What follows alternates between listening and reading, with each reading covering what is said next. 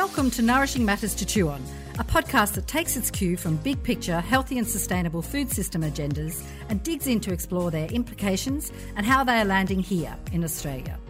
I'm Anthea Fawcett, founder of Foodswell, sustainability advocate, and a farmer's daughter from New South Wales. Join me on a journey across our food and agricultural landscapes as I speak with inspiring people who are tackling parts of the wicked puzzle to enable change toward a healthier, more sustainable, fair and resilient food system and environment. I acknowledge the traditional owners and custodians of the land on which this podcast is recorded throughout Australia and recognise their continuing connections to land, water, and culture. I acknowledge that sovereignty has never been ceded and pay my respects to elders past, present, and emerging. Hi, Paul. Welcome. it's a real treat to meet you and to have the chance to chat with you about your new book, Homegrown A Year of Growing, Cooking, and Eating. Thanks, Anthea. It's an absolute pleasure to be on the podcast. I um I love having a chat, uh, doubly so when it's about my book. uh, so, have you been out in the garden already today? Uh, I have. I've been out feeding the chickens, uh, and we've just had some strawberries uh, reach that perfect level of ripeness. So, my little kids have been out gorging themselves on strawberries before their second last day of school today. Uh, and uh, you know, because we're in this La Nina period at the moment, we've got a really sunny day here today, but that's on the back of you know know a, a hundred and so mil of rain last week, so everything's just exploding. The the, the garden is exploding. quite hard to um, keep things producing well when it keeps raining, isn't it? It is. And it really, you know, given the timing of it in this critical spring, you know, into early summer period, it's really set back a lot of that classic summer produce, you know, like the, the you're not really, I'm not really getting many of those fruiting style vegetables yet, where usually in a, in a, in a dry year, in a warmer year, you would like cucumbers and eggplants and tomatoes there. The plants themselves are going okay, but, uh, but the fruit is almost non existent existent, you know. And uh, and then of course you've got the challenges of things like powdery mildew, uh, you know, on your on your cucurbits when when the weather gets like this. So you know, it's um it's a blessing, uh, and it can also have its challenges with high rainfall. But given how dry things were towards the end of 2019, uh, I I think people have got long memories, uh, and as much as we'd like to see a little bit of sunshine and maybe a little less rain at the moment, it's still very fresh in the memory just how dry things can get. So I think people are still, myself included, really appreciating every drop of rain that falls. Tell me a bit about what motivated or inspired you to write this particular book now, and can you paint a bit of an overview of what it's all about and how it's organised? Sure. So I guess for me, Anthea, uh, I on the back of my work from River Cottage, uh, I came to the realization that that you know a lot of people are really the the idea of growing your own food and being a part of a community and and and cooking from scratch it really resonates with a lot of people i'd almost say most people you know or the, at least the majority of people that it strikes some sort of chord with them uh, but what i found with river cottage was that although it resonated with them, it was still a very aspirational prospect that they people were kind of going, you know, oh, I love what you did on the farm there in Tilba. Uh, you know, one day I'd love to do something like that. You know, when the kids are older or when we're in a better position financially, or you know, whatever the reason was that it couldn't happen straight away. And I came to the realization that really that people were kind of missing out on all the amazing benefits of growing their own food because they, they there was this kind of idea that it had to happen on a little small holding. Uh, and I think, you know, that the idea of rural living resonates very strongly uh, amongst a great deal of Australians. We, you know, where we have been an agricultural nation in the past, but, uh, you know, currently we're the most urbanized society on the planet. You know, we are a highly urban society, and increasingly less people live in the countryside in Australia as our farms get bigger and our country towns get smaller we might be seeing a little bit of a bounce back on that, you know, with the great COVID C slash tree change. But uh, what I came to realize was that there was a great deal of opportunity for people to embrace growing food uh, and cooking food with intent and, you know, food that was locally grown and nutrient dense and, and sharing it uh, with their family and their community. There was a great deal of opportunity for them to do it wherever they are uh, in the urban or suburban context, or whether you live in town, or you know, uh, because not many people live on 20 acres of rolling green volcanic soil, you know, in Australia. So, I really wanted to write a book that empowered people to take a bit of a plunge into growing some of their own food. You know, there's so much amazing cooking literature out there at the moment, uh, and there has been, you know, for you know, probably for the last decade. That, you know, the the the the cookbook or the cooking sector of the publishing world has just been going from strength to strength, you know, and uh, and people have been really relishing it, and I think people have been celebrating, you know, this this kind of deepening of uh, a culinary culture in Australia and, and really embracing home cookery and and and you know and kind of some of the skill that's involved with that. And I feel like a natural extension of that is people starting to grow some of their own food because when you start to cook your own food, you get a real appreciation for the quality of ingredients that you're using. And then I feel like if you can then grow that food and cook it, then then this whole kind of complex raft of benefits uh, you know, uh, a cascade of benefits happens because it's the, like the the benefit becomes greater than the sum of the parts when you're growing it yourself and you're cooking it yourself and you're sharing it with people that that mean something to you. Then it's it's almost to me the fundamentally human condition that if you can get those three things right, everything else in life just falls into place. If you can if you can you know grow a bit of food, cook it and share it with the people you love, then you can kind of weather almost any storm, you know, because that's what we're hardwired to, you know, to, to resonate with that way of life. It's just been a part of human life since the dawn of our species, really, to have some sort of connection to the country where we live on, the food that we eat, and the people around us. And I guess for me, I wanted to write a book that was that really helped the beginner gardener um, because you know, I, I, buy a lot of gardening titles, uh, but I often find that they're written by gardeners for gardeners. You know, that there's a lot of assumed knowledge in there, and there's not a lot of like nuts and bolts basics uh, to get people started if they've never, you know, had that uh, opportunity to garden before. So I guess for me, it was just a, a, really great opportunity to to empower people to to grow a little bit of food. So the overview of the book is it's broken up into four the four seasons of temperate Australia, uh, you know, or the classic, you know, four seasons, and then within each of those seasons, uh, there is some vegetables to grow. Uh, some classic, you know, desirable home produce veggies that people like to grow, some instructions around how to grow them. Uh, then there's also some recipes of seasonal produce at that time of year. So even if you're not uh, growing your own food, you can at least dip into the recipe section uh, and realize what's in season at that time of year, and you can cook seasonally. And then uh, there's a couple of little DIY projects that you can do, you know, on your Sunday or your Saturday out in the garden if you want to get out and and you know get busy in the garden. There's little bits and bobs that you can do around doing a bit of upcycling uh, and all those bits that um you know that keep you busy in the garden. So I I guess it's it's not really. I mean, I certainly hope people read it from cover to cover, but it's I, I kind of view it more as a reference work that people can dip in and out of depending on what season they're in and and what they're after. Like if they're in autumn and they want to know what to plant, you go to that section. If you're, you know, you're in winter and you want a job to do in the garden, you go to that section, you know. So there's all these little bits that we can that we can dip in and out of. So yeah, so it's so thus far been very well received. So it's uh hopefully that uh, you know that continues. Yeah, no, there's there's absolutely something for everyone in it, really, isn't there? And um, as you say, it's, it features you know recipes, growing your own or cooking uh, from seasonal produce, and features planting guides for the most popular vegetables and fruit trees and so forth that that you can sort of give it a go at whatever scale you might have, whether it's your balcony, backyard, or nature strip or community garden. So it's, as you say, it's invitational to people at all different stages and steps, I suppose. As you say, it's structured over a year, over four seasons of living, growing, cooking, and sharing.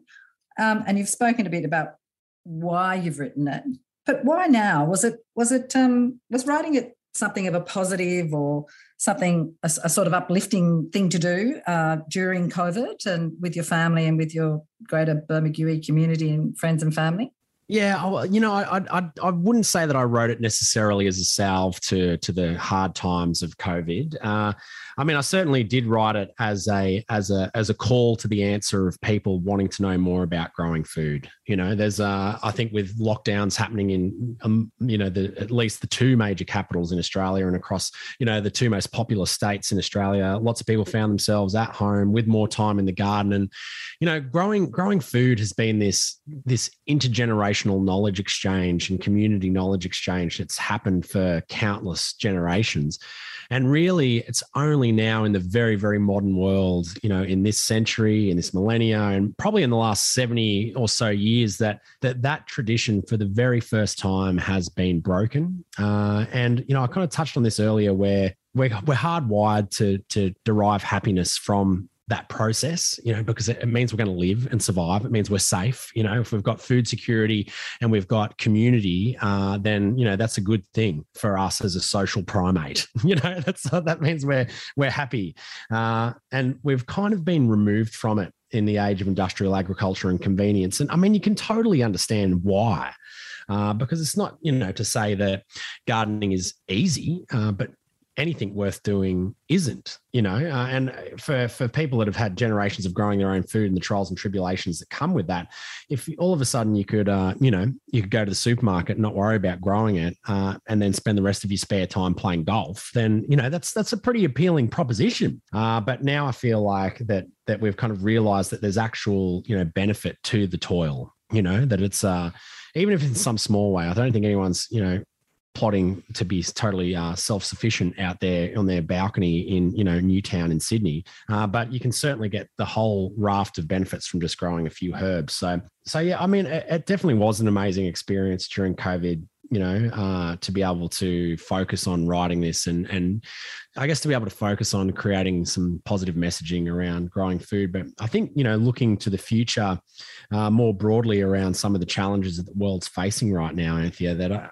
that I think there's a lot that can um, a lot that can be achieved by a world of backyard food growers. Uh, you know, where we're kind of, if you look at any of the raft of issues on the planet right now where like there's enormous amounts of organic material going into landfill which is causing a problem for you know local governments around the world. There's pandemics of loneliness. There's pandemics of isolation uh, preventable health illnesses. There's plummeting biodiversity uh, you know and then there's the challenges of, of adapting a centralized and industrial food system to shifting climates. And i am of the belief that if everyone grew a little bit of their own food, if everyone thought of themselves as a farmer and looked at everywhere as a farm, uh, then we would go a long way to addressing all those issues. To, to me, you know, growing a bit of your own food is a bit of a, a magic bullet that can that can really solve a lot of the world's problems. And you know, I, I think we see this a lot in, especially in the youth, with the with the rise of the idea of climate anxiety, where everyone feels like the world's going to hell in a handbasket, uh, and that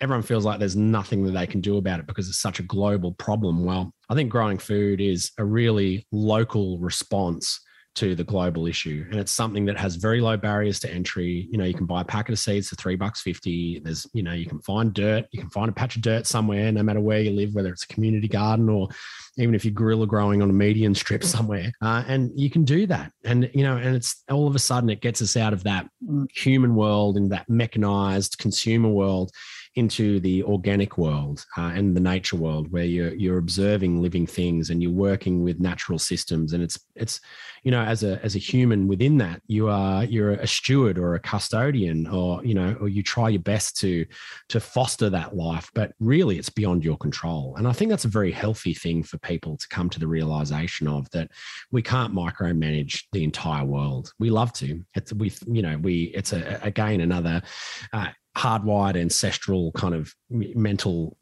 action to try and make sense and control the world around us because it leads to more safety. But I think sometimes you can just exist in the natural world and gain a great deal of benefit from it. Yeah, I think thanks for that, Paul. That's okay. I go I go on philosophical rants from time to time, Anthea. Don't worry. Yeah, no, but it's a really beautiful book, and it's you know it's lighter on text than your previous books, and it's packed with beautiful, really inspirational photographs and uh, you know for the reader and for the viewer, really. You can approach it in so many ways. Um, you live in Bermagui, and the book features not only your garden, but I believe images from other people's gardens and produce and family and so forth.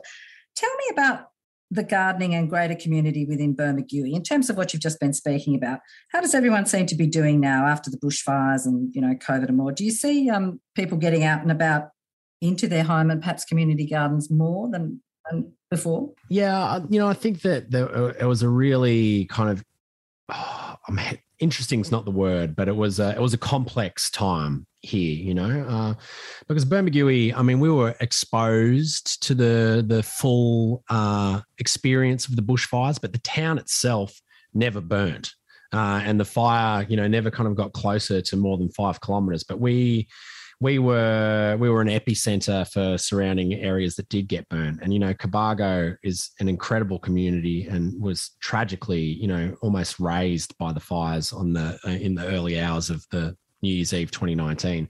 And, you know, most people in Cobargo, Bermagui is their center. So we were, you know, we kind of had this cross community, uh, you know, trauma. Uh, and, you know, but uh, amazingly, we didn't have the burnt landscape in the immediate vicinity around Bermagui. So, but I think, you know, during that period, there was a really strong, as often happens on the back of disasters, uh, you know, a really strong sense of community galvanization that, that the community banded together and, and, you know, did their best to help people that were struggling, you know, to help people that had lost everything or to, you know, and in a very kind of like discreet, you know, no fanfare, beautiful grassroots kind of way where there was no, you know, expectations for medals being pinned on chests for helping out, but it was just this kind of beautiful, you know, heartwarming sharing in a very discreet way. Um, and it was it was wonderful. Uh, you know, and then we then we kind of had the drought breaking rain in February of 2022. So and then the countryside just exploded with green. And then we went into the COVID pandemic. So it was a it was a really wild time and you know very challenging for a lot of uh,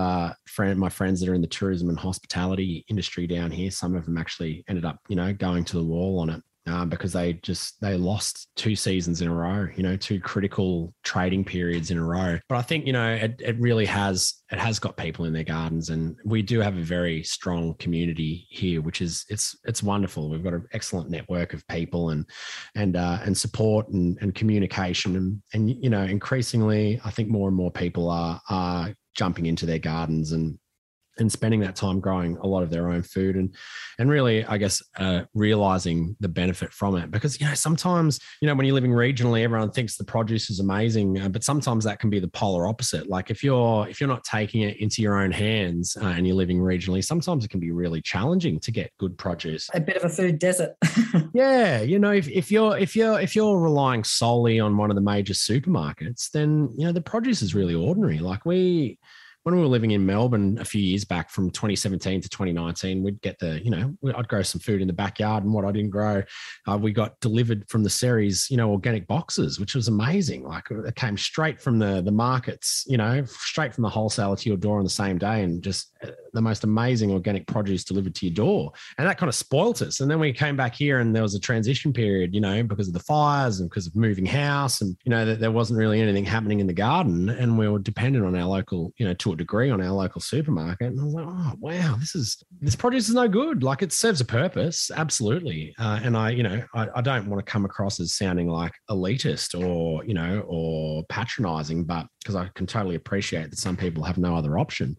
But you know, the reality is that on a scale of you know produce quality, like that's at the bare, that's at the you know the lowest median you know, they're like, whatever we can get that is serviceable, uh, but doesn't have to be ex- exceptional, uh, that'll do. And so, you know, I think that people have recognized that as that's, you know, uh, we've got one major supermarket here in Burmy, and uh, people have come to the realization that it's not amazing, you know, that it's a great convenience, but the produce in particular is not sensational. So, so we there's a lot there's a stack of like people growing food in their backyards, and we also uh, I've got a group of uh, five families that support a, a, market gardener just to the north of us. So we're in like a community supported agriculture deal with them, uh, which has been, I think, a real eye opener for you know some of the families involved with that as well, who may not have been as uh, kind of familiar with that small, uh, you know, diverse market garden business uh, model and the challenges that they face because you know they they've had they're in a new year as well. And they've they've you know they've sold a 30 week csa uh, on the promise of you know summer produce rolling in.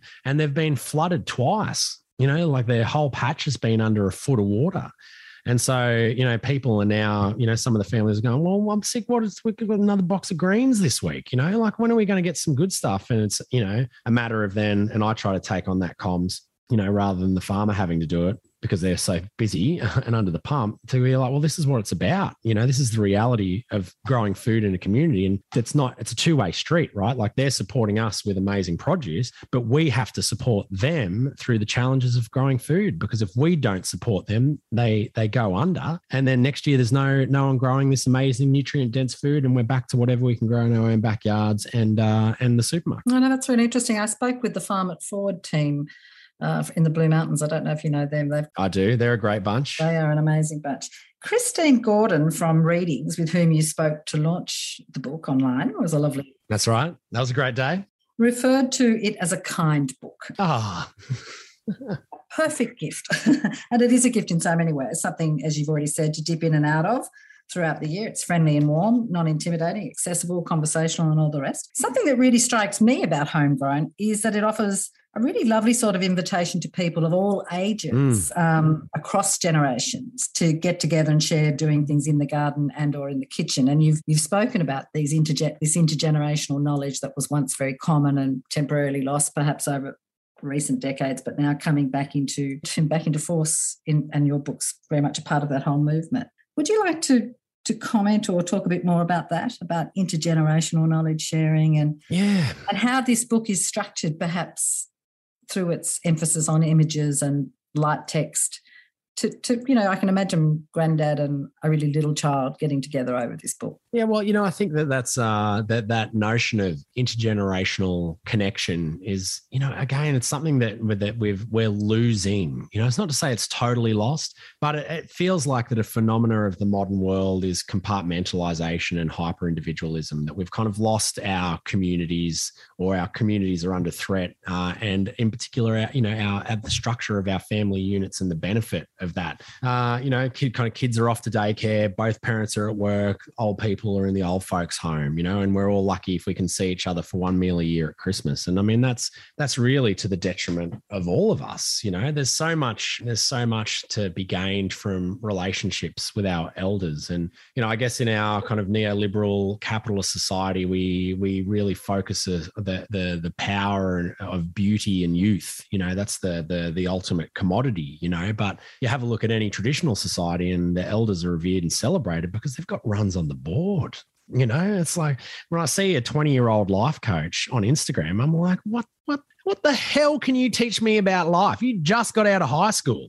Yeah, what are you going to give me like a hour consult to make me look good in Lycra while I do yoga? Come on, like what? you teach me literally nothing about life. Uh, well, maybe you can. Maybe that you know I shouldn't say nothing because there's always lessons to be learned from anyone, even from our children. There are lessons to be learned. Uh, but you know, I, I, I really enjoy that, and and I, I think that you know that in particular when it comes to growing food, uh, the the wisdom of our elders can't be underestimated because they they've had seasons. See, they've had decades of growing food. They've seen how to garden in droughts. They've seen how to garden in you know in wet years in in years with crazy winds. They've they've seen that full gamut, uh, and they've you know they've grown and built their soils and they've grown their understanding of their their you know their their patch. And i think there's a huge amount of wisdom to be to be gained from that. I mean i love that the, the, the farming community i feel like does that really well still. You know that the old the old farmers people still turn to them you know about when when weather's weird they're like oh i spoke to old bruce you know he's been here for 70 years and he said oh it's not as dry as the drought it's 37 you know and what they did then it was like this the earth split open and oh this is the most rain they've had since 54 you know when the water came up over the local hall.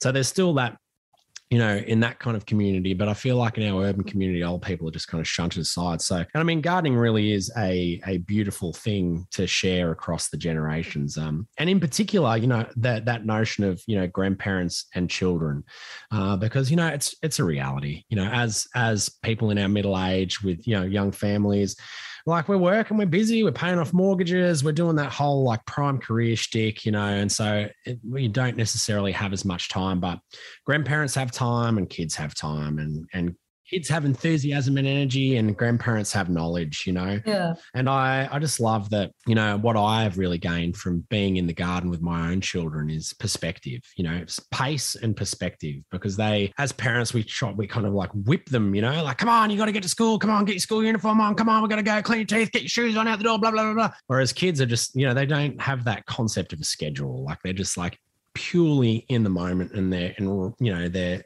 wrapped in whatever it is they're doing and they are literally closer to the ground than us you know? They they are not just they are more observant but they are you know a good meter closer to the ground than i am. Yes.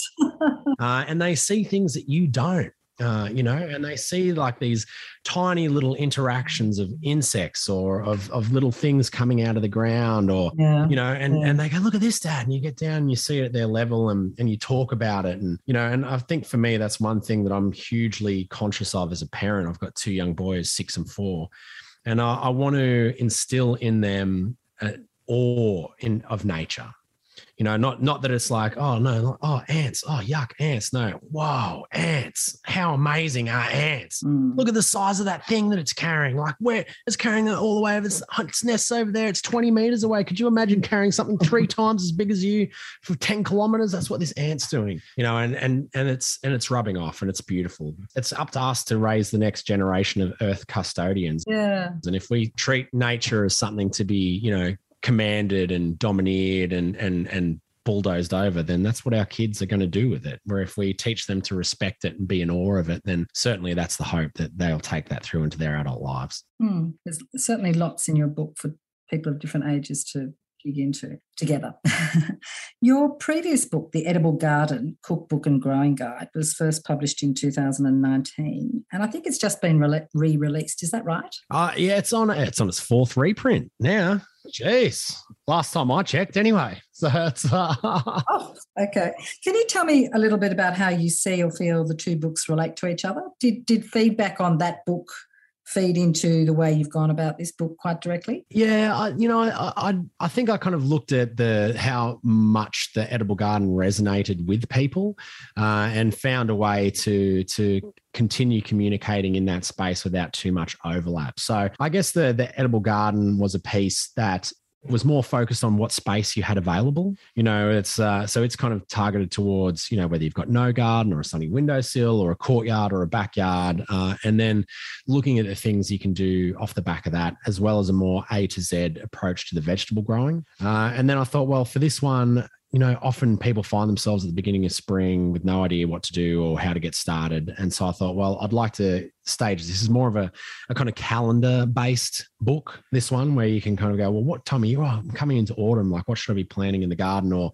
I'm in the middle of summer. Is it too late to plant stuff? Uh, you know, and they can dip in and out of it in that sense. So, and I mean, I, I feel like after these two books that, that, that I've kind of I'm complete in that space now. Yeah. You know, I feel like between the edible garden and homegrown, that that uh, I've I've kind of covered everything that I want to cover, uh, which was great because you know there's only there's you know these books operate under a format. You know, universally, not just my books, but there's an expectation of how big they are and how much content they will hold. Uh, and I don't think I could get it all in the first book. Uh, and I certainly felt like there was enough to cover. Uh, you know, there was ample to put into a second book. But now I've got these two. Uh, I'm, I, I think that'll be it for this kind of gardening space for me, at least for the moment, anyway.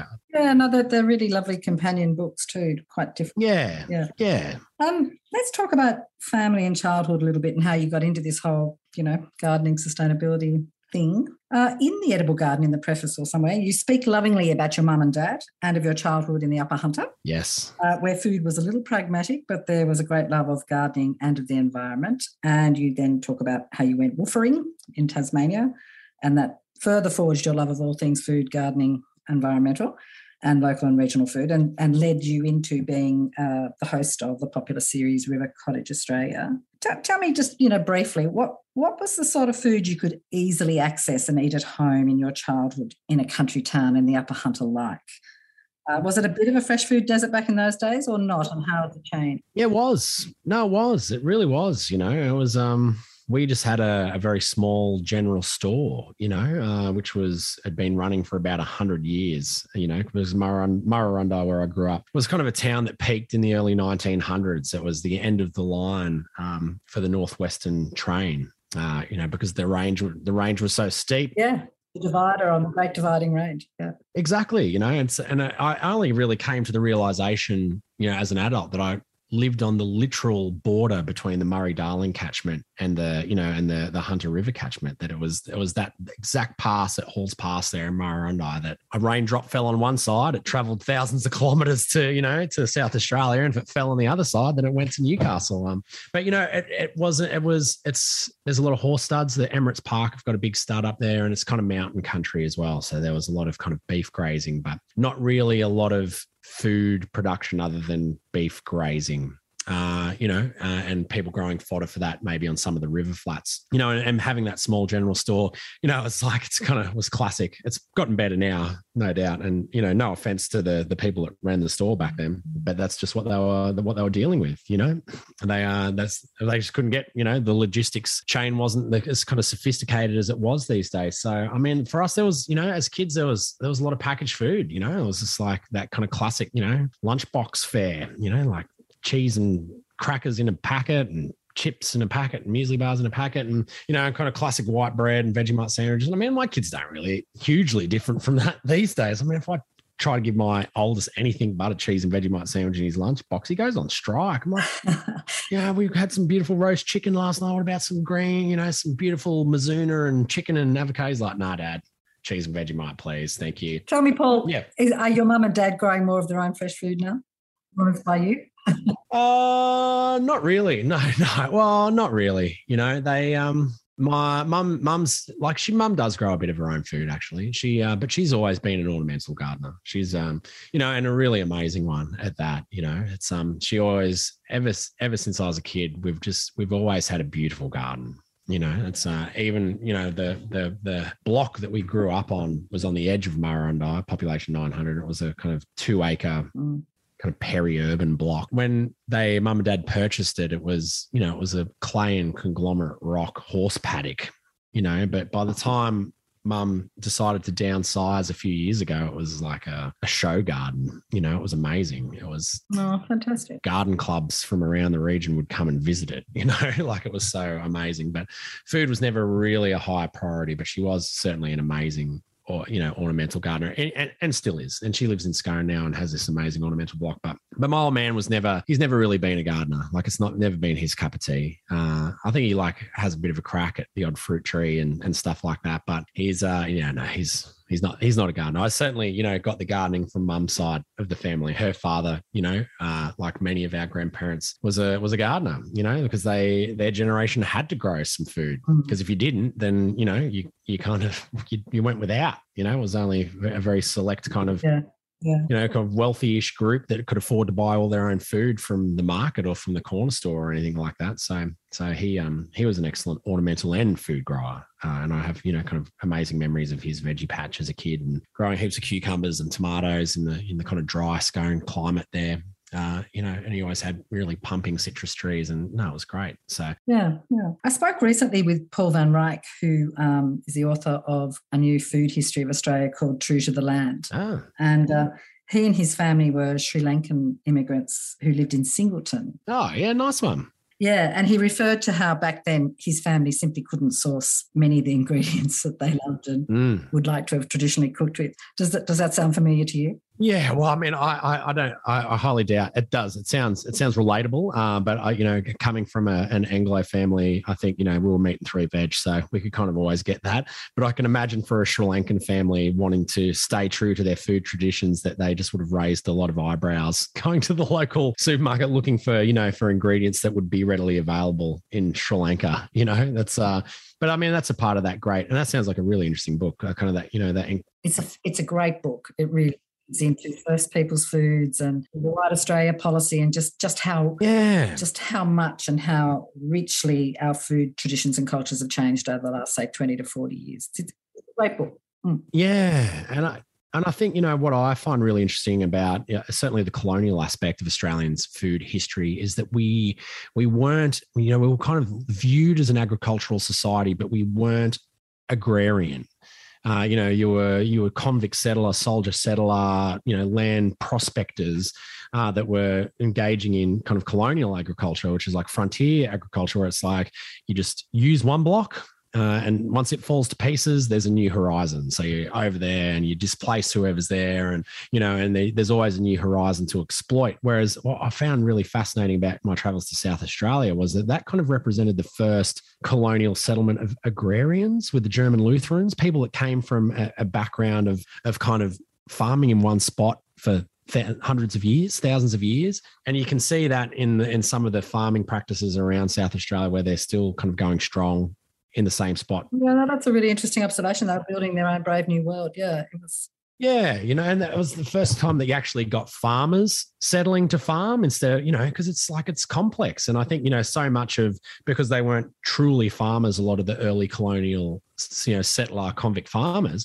they were they were kind of working the land on this top-down British philosophy, where it was like they were expected they had these inexhaustible, you know, British soils that would behave a certain way, uh, and it was totally wrong. And because these people weren't used to, you know, working with the complexities of landscape, we paid the price in terms of topsoil loss and you know, and cult, you know, um, ecology decimation and all those, you know, kind of crazy things that we've inherited. And but what I love about Australia is that uh, we're kind of one of the leading voices in the world of sustainable and regenerative agriculture because of because of that and because of the challenges that the Australian climate and continent uh, presents that that Australian farmers have had to adapt and they've had to learn how to work with these extremely challenging landscapes, uh, and and that's that's got you know relevance to the rest of the world because if it can work here in Australia, then then surely it can work almost anywhere else. Yeah, no, that's that's a great observation. Driest continent on Earth with the highest rainfall variability, and we're that at the moment. Yeah, and ancient thin soils, and you know, it's uh, it's, mm. it's no easy task. Well, um, I really love the seasonal rhythm and structure of your book. Um, like in summer, taking time to make different types of organic fertilizers or pickle summer produce for a quick bite or to be uh, uh, shelf stable for the pantry and as great gifts for, for friends and family. It's just it's just really motivational and and um, doable. I just love it. Just as we sort of you know focus in on your book a bit, as families, because I think it's a really lovely gift for Christmas. You know, it's it's sort of like thanks, Anthea. A gift that keeps on giving. um, as families get together over summer for Christmas and for the holidays, what, what, what do you suggest they might focus on growing? And obviously it varies where you are but yeah i mean i think like really uh well we're in you know kind of mid-december now it's probably not too late to get some some greens and radishes in you know like if you mm-hmm. if you wanted something you were listening you know right before christmas uh, you know might be pushing it a little bit now uh but you know if you're in a nice warm climate and you get the right conditions you'd certainly have a few baby radishes and some greens to add to the kitchen table and you know and uh, you could probably even get some advanced uh potted herbs and things like that and get a little little bit of growth on them before Christmas. Uh, and I mean, really, I think that's any like anything really. Uh, those really kind of fast growing things certainly are a beautiful salad greens. They can be with you in a week. Yeah, and radishes are just great. Like after a while, uh, at this time of year, I get sick of eating crackers. You know, I get sick of going to like barbecues and Christmas parties and lunches, and there's just cheese and crackers. I love cheese and I love crackers, but after a while, there's only so much you can eat, and I'm so unrestrained when it comes to cheese platters. but I just like, I was like, yes, look at all these great dips and cheeses and crackers but you know when you've got radishes and baby carrots and things like that they make you know that kind of idea of crudités you know when you can use the vegetables as the the vessel for carrying your dips and your cheeses and stuff like that i feel so much better when i you know radish and dip instead of crackers and dip. Uh, and so you know they've got so many roles. You can use them on your on your, your kind of crudité on your cheese plates your dip plates and you can also use them in salads you know. So fresh greens radishes really a great thing. And oh, you're pushing it but still not too late to get something in for christmas and um you know and i i find that you know you if you did that uh, and you've got you know the, those homegrown radishes and some homegrown leaves it doesn't really matter what else you've got on the christmas table. I can guarantee that that will be the main talking point. I don't care how good you glaze your ham uh, unless you grew the ham yourself and killed the pig yourself uh, that those simple little radishes that cost you three bucks for a seed you know a packet of seeds for 200 of them and maybe a punnet of like lettuce seedlings for six bucks from your local garden center like they will be front and center and they will be the thing that you are most proud of on that entire table. I don't don't care how beautiful your pavlova is. I mean, it's going to be delicious, no doubt, but there's just something about food that we grow ourselves that just elevates its prominence and our importance to us and how much we want to communicate and talk about it. I was going to ask you um, any particular recipes you'd like to flag. And something I really loved from the chat with Christine was you, you spoke about the big meats, the big slow cooks, and then the three or four really good side dishes that just zoom in on whatever's actually seasonal right now. Yeah. And I just thought that was you know, so, so, not too complicated. So things like the cucumber and minty yogurt dressing, it's like that's available now. So you actually dress it up as a whole dish in its own right. Yeah. Would you like to suggest one or two others? I'm so bad at remembering the recipes that are in the book. Yeah, I'm like, but just the idea of working with the single one product. Or, you know. Exactly, and I think you know I think that's really the for me is one of those big focuses is that you know I feel like especially as aspiring cooks or maybe people that they're at the beginning of their cooking journey we feel like we need to overcomplicate things like if it doesn't you know if it doesn't have 20 ingredients and a secret ingredient and it didn't take two hours to cook then how can it be good? Uh, when really I, I, and you know I kind of came up in the French tradition you know through working in commercial kitchens uh, in the French vein of food. Mm. that that the better the kitchen was the simpler things got in French cookery, you know, you could almost judge the entire offering on the bread, the butter, and the creme brulee. You know, like if you if you could get those three things right, and they're you know on paper so unbelievably simple, uh, and you know, creme brulee only a handful of ingredients. Then, but if you can do the simple things well, then you can do anything well. And I think, you know, that's the the beauty of celebrating that home cooked ingredient is that when you've got something that you've grown yourself with love and care and it's fresh from the garden, it tastes so amazing. Like it really does. I'm not just waxing lyrical here, that there are literal chemical differences in between something that's harvested immediately and something that's been as a part of a logistics chain for the last three months. You, don't need to do much to it. And I think uh, that's one thing that I really fresh is best. Exactly. You know, I, I mean, it, it, springs to mind like a, a famous experience from um, Alice Waters in the States when she had Chez Panisse. And uh, she famously, you know, served a peach for dessert. And this is at the time was the most like lauded restaurant in the United States and one of the most lauded restaurants in the world, certainly outside of that kind of French cultural uh, tradition. And uh, I think at the time they had a, a New York Times food reviewer there, and they were like, what is this? I've come to a restaurant and you've just given me a peach. Like this is this is not even a recipe. Like can't you cook it into a tart or something like that? And she famously came out of the kitchen and said, you know, went on this like amazing kind of rant at the food producer to go, this was picked off a fourth generation peach farm this morning, you know, at the peak of its ripeness. It's an heirloom variety. For me to do something to this as as a cook is sacrilege because this is perfection. You know, this is perfection embodied, uh, and I cannot do anything oh, to this. Gorgeous. I can't improve it. And for me to think it would be would be egotistical and you know, kind of belittling of this ingredient. So, I think yeah, I keep it simple for Christmas. Certainly, you know, if you want to do a big spread, do a big spread, but just get get your kind of get one low maintenance. I like to cook something slow, meat on the bone, get up, put it in the oven first thing in the morning as the kids are unwrapping the prezzies and it's ready, you know, kind of early afternoon, lunchtime. Uh, and then with your veggies, like just if you've got some amazing tomatoes, do a simple tomato salad. If you've got some fresh greens, do just a simple green salad. Just keep those things simple and don't don't put 20 different vegetables into one salad. Just like let each of them kind of stand for their own texture and flavor and and purpose on the table and, and don't be afraid to make mistakes. I, I always like I like to preface in my recipes that these are guides only. Like i don't really like to be too prescriptive to people because yeah. uh, that's certainly not how i cook so it always kind of feels counterintuitive to write recipes. Like if you're making a cake stick to the recipe. If you're making bread stick to the recipe. But if you're like making a salad and you don't have the walnuts, use almonds. If you don't have any nuts, who cares? Like uh, people, people get so bogged down in literally following recipes that sometimes they don't cook at all. And I just really like to encourage people to like experiment. There's no wrong answers. The worst thing you're gonna have to do is eat something that you might not cook again. and what about over summer and heading into autumn? Some fun, do-it-yourself, grandparents, grandkids. What are some of the fun things that we could be doing together over summer and into autumn? Oh, I like making composts. You know, yeah, I mean, I I think like I really like the idea of uh, you know of, of, of communal preserving days. You know that that's a really great you know kind of community. It can be you can do it at any scale. You can do it by yourself if you want, but generally when it comes to those mass preparation tasks that come with you know pickling and bottling and doing all those bits that then you know then it's many hands make light work and it can be a really enjoyable day you know it's uh, put it in the diary put a pickle party in the diary, put a passata day in there, or just put a garden garden day in there, and just and just put it out to your friends. Go, hey, look, I'm going to cook lunch for you all.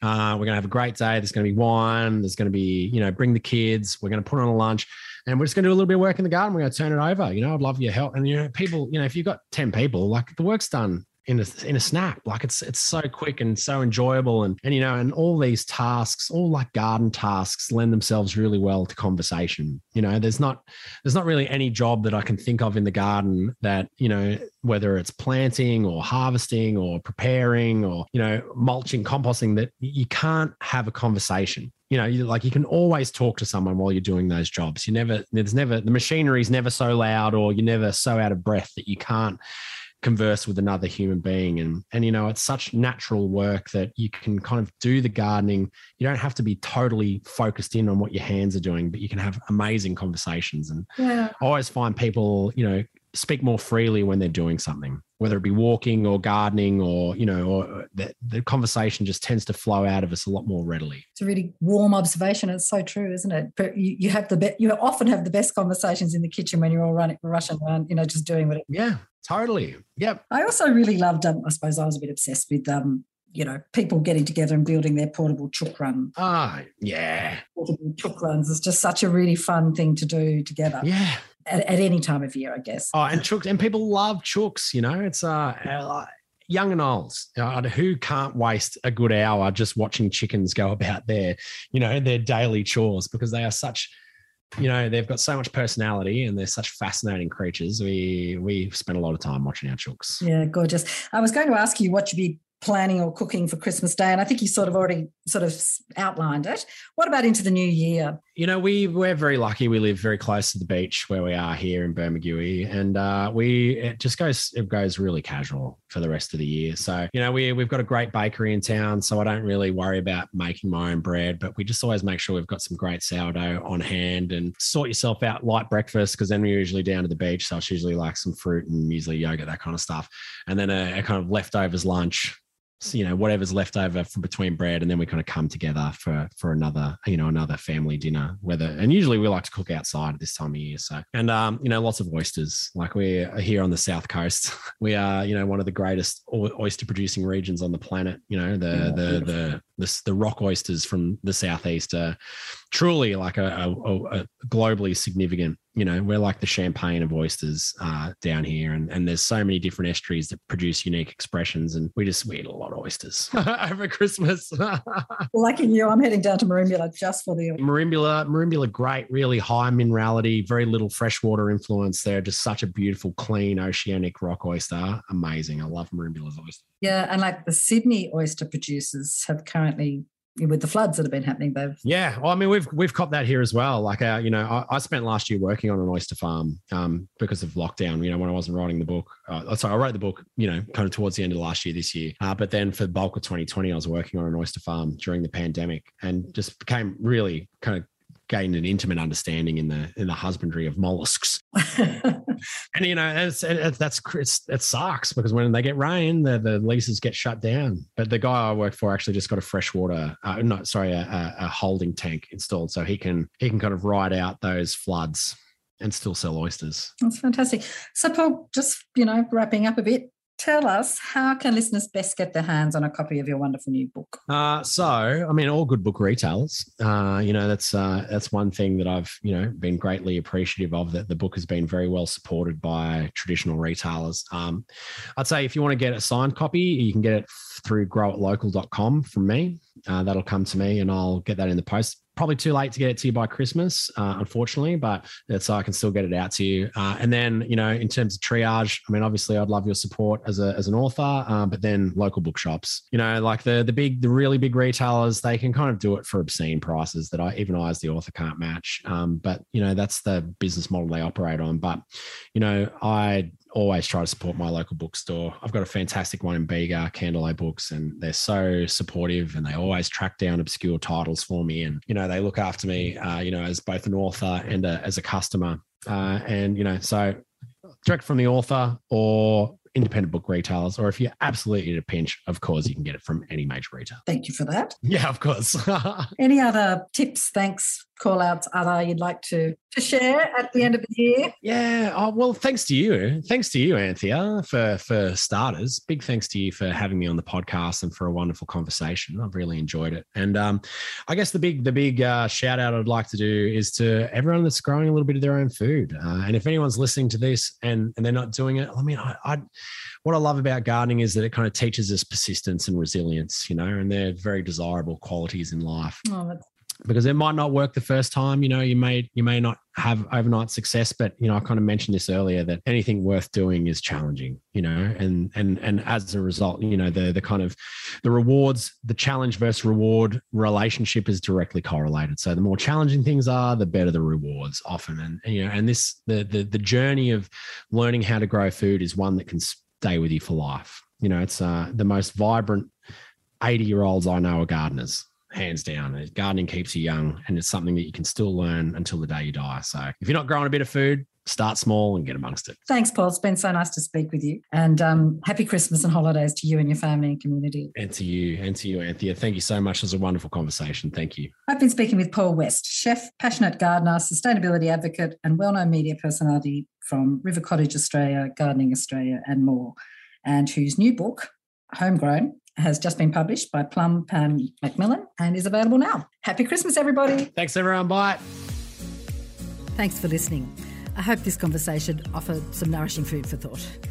To listen to more episodes of Nourishing Matters to Chew On, head to Foodswell's podcast page at foodswell.org.au backslash nourishing or subscribe wherever you get your podcasts. And stay in touch via Instagram at nourishing underscore matters and on Facebook at nourishing matters to chew on.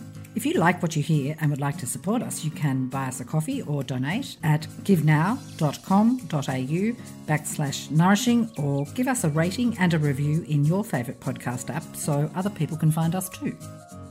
Nourishing Matters to Chew On is proud to be on the Climactic network of podcasts and part of a collective of podcasters dedicated to inspiring positive action around climate change.